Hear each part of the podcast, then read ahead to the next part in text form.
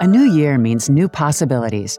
Fertility Centers of Illinois has the tips you need to boost your chances of conceiving in 2024. In this episode of the Time to Talk Fertility podcast, we'll delve into some lifestyle factors that impact your quest for conception and the ways you can invigorate your family. This is the Time to Talk Fertility podcast. I'm your host, Deborah Howell.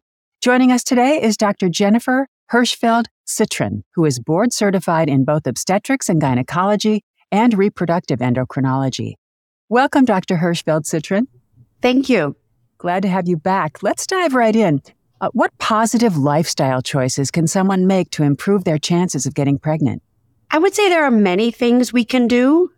One guidance that a patient once said to me that I sort of love is that we should live the best forms of ourselves. And we all have a sense of what that means, really trying to eat optimally, avoiding simple sugars, white flours, avoiding processed foods, getting adequate sleep. I think for a lot of us, sleep is the thing that we let go of, yes. particularly when life gets busy.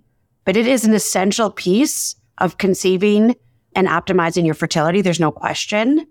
And so sleep and quality of sleep are really, really important, as well as movement. Yes. You don't have to be training for like a triathlon, of course, and too much exercise could theoretically be a negative, but some type of movement every day, 20 to 30 minutes. Sounds good. Now, you mentioned eating well. Can you tell us the connection between nutrition and fertility? For both men and women, there are studies that suggest we can improve our fertility by, you know, the way that we fuel ourselves. And so more studies, I would say, impact men. So men are such that sperm recreates and regenerates every three months.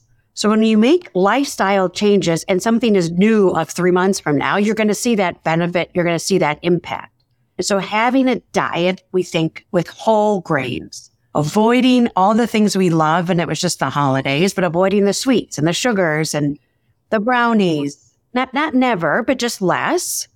Trying to make organic choices when feasible in both produce and dairy and meat choices, the avoidance of sugary beverages, and the utilization of lean meats. And so absolutely can see an improvement in sperm quality. For women, we are born with a fixed number of eggs. And I wish we could, but there is not nutrition that will bring us back egg quality. The idea is we will optimize the eggs that remain. Sounds good. Um, are there foods that are better to eat when you're trying to get pregnant? I think again, it's the variety in what we eat. There is this idea that if you eat a large amount of colorful fruits and vegetables, that you get a high antioxidant yield.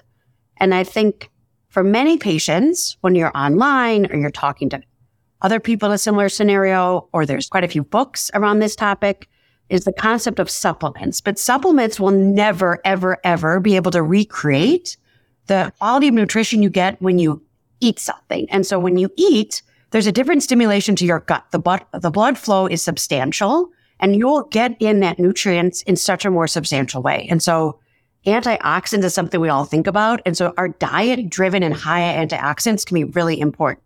So colorful fruits and vegetables, high quality whole grains, lean meats. I think those are important pieces. And it doesn't have to be meat, of course, lean sources of protein. You do not have to eat meat if you're vegetarian or vegan to optimize your fertility. And then it's okay. the avoidance. It's the avoidance of the processed foods, the avoidance of the simple sugars and white flours.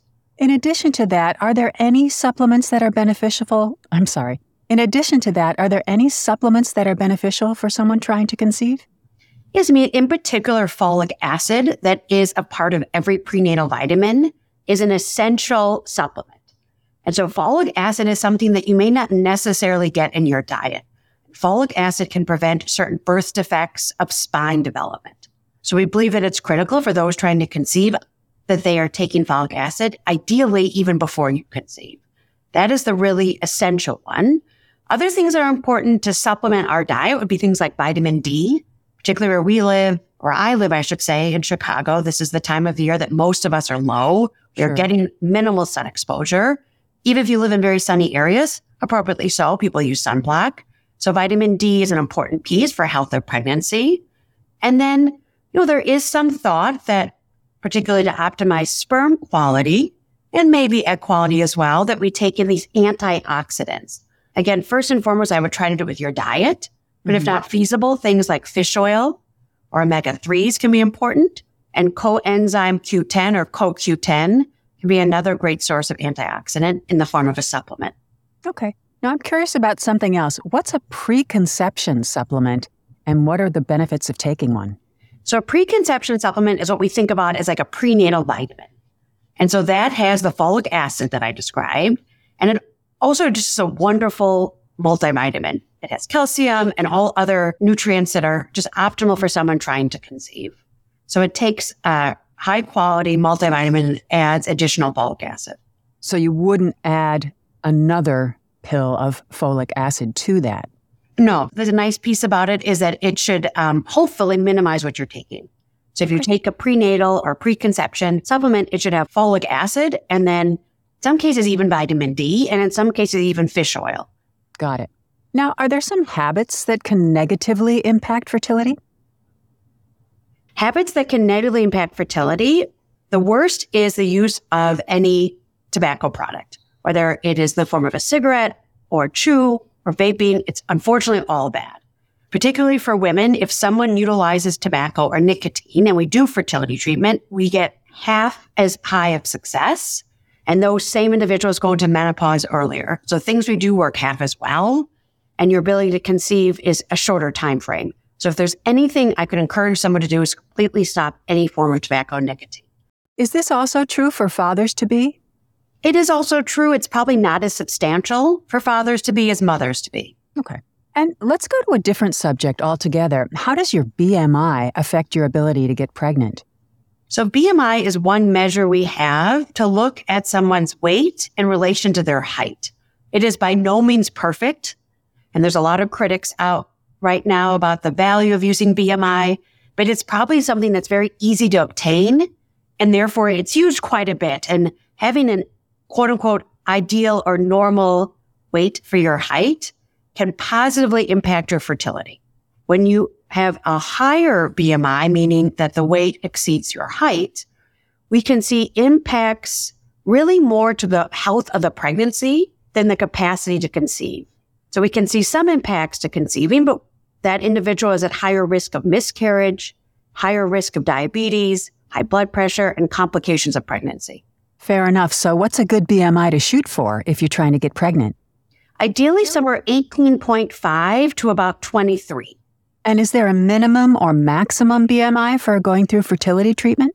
Yes. So if we think about on the lower end, so someone whose BMI is less than that recommended range, that of course can also impact your fertility. When someone is underweight, it can impact ovulation. It can impact your nutritional status and therefore the health of the pregnancy. And so there's an optimal time to be pregnant. In terms of doing fertility treatment, ideally someone is in that range that I described. But our criteria and most criteria is to have a BMI that's less than 45. Got it. Now we see so many advertisements on TV. So let's talk about this. If you have a higher BMI, are trendy medications like Ozempic a good choice if you're trying to get pregnant?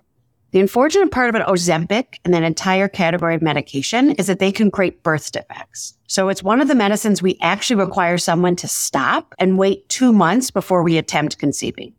So I absolutely would not be utilizing Ozempic if you're trying to conceive. Well, that is very clear. That's a clear answer. Are there environmental factors that can affect fertility?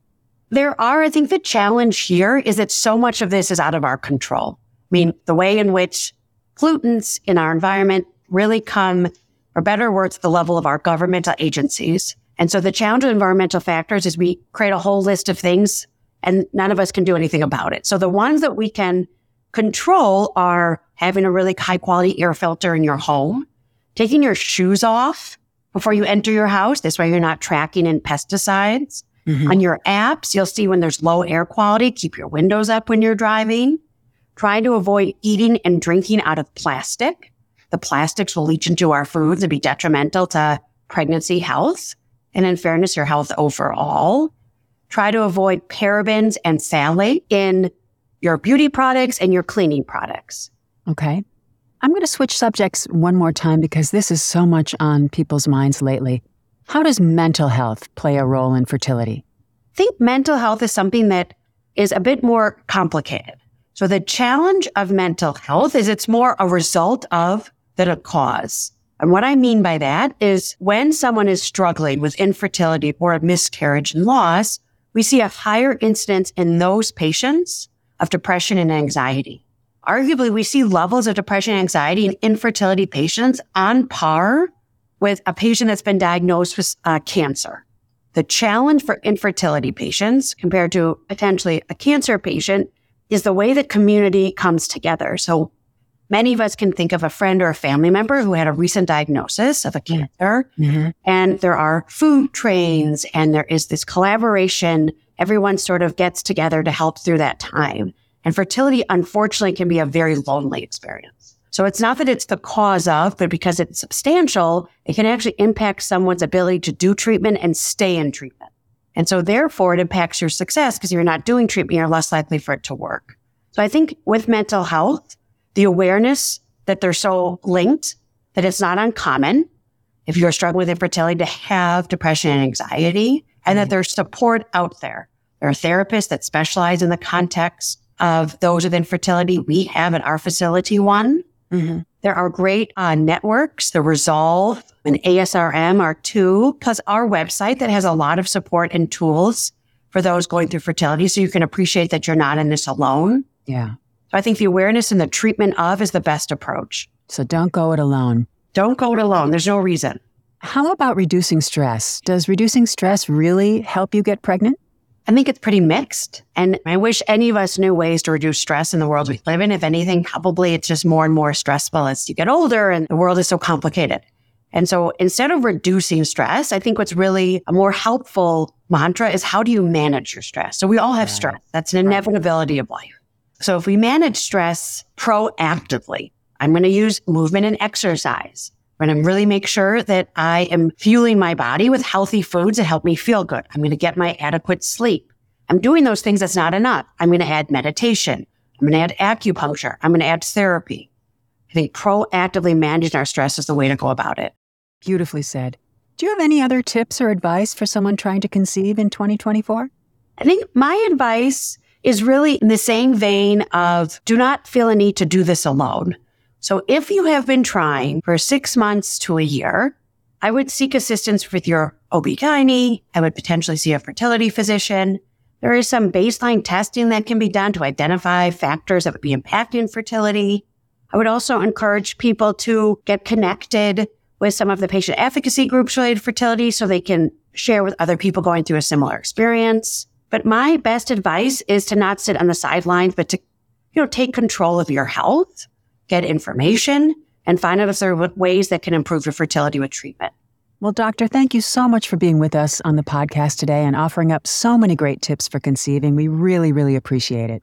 Thank you so much for this opportunity.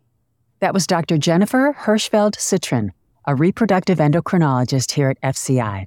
If you'd like to schedule an appointment to talk to a fertility specialist, Call 877 324 4483 or visit FCIOnline.com for more info. And if you enjoyed this podcast, you can find more like it in our podcast library. And be sure to give us a like and a follow if you do. This has been the Time to Talk Fertility podcast. I'm your host, Deborah Howell. Have yourself a terrific day.